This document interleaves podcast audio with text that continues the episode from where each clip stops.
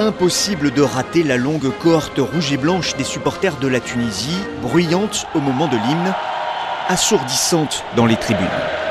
Nous les Tunisiens, on est connus depuis longtemps, on a toujours été comme ça, on aime beaucoup le foot et les Tunisiens sont, sont les meilleurs. Sur le terrain, en tout cas, la Tunisie a déçu et est très loin d'une première qualification historique en huitième de finale de Coupe du Monde. C'est fini pour la Tunisie. Pas d'espoir. Toutes les qualifications, 78, 86, toujours le premier tour, Tunisie sort. Ce match contre la France, Osni ne le manquerait malgré tout pour rien au monde. C'est une bonne occasion d'avoir euh, du plaisir à regarder l'équipe nationale, euh, surtout pour les expatriés. Ça devrait être un bon match aussi de voir des stars comme Mbappé et tout ça. Les expatriés, justement, ils sont plus de 50 000 au Qatar. Comme Khaled, militaire dans la garde personnelle de l'émir, il vit ici depuis 12 ans. On est très fiers parce que c'est la première fois qu'un pays arabe peut supporter tout ce, ce nombre-là de toutes les nationalités. Cet après-midi, les Aigles de Carthage vont jouer à domicile, sans doute pas suffisant pour inquiéter les Bleus.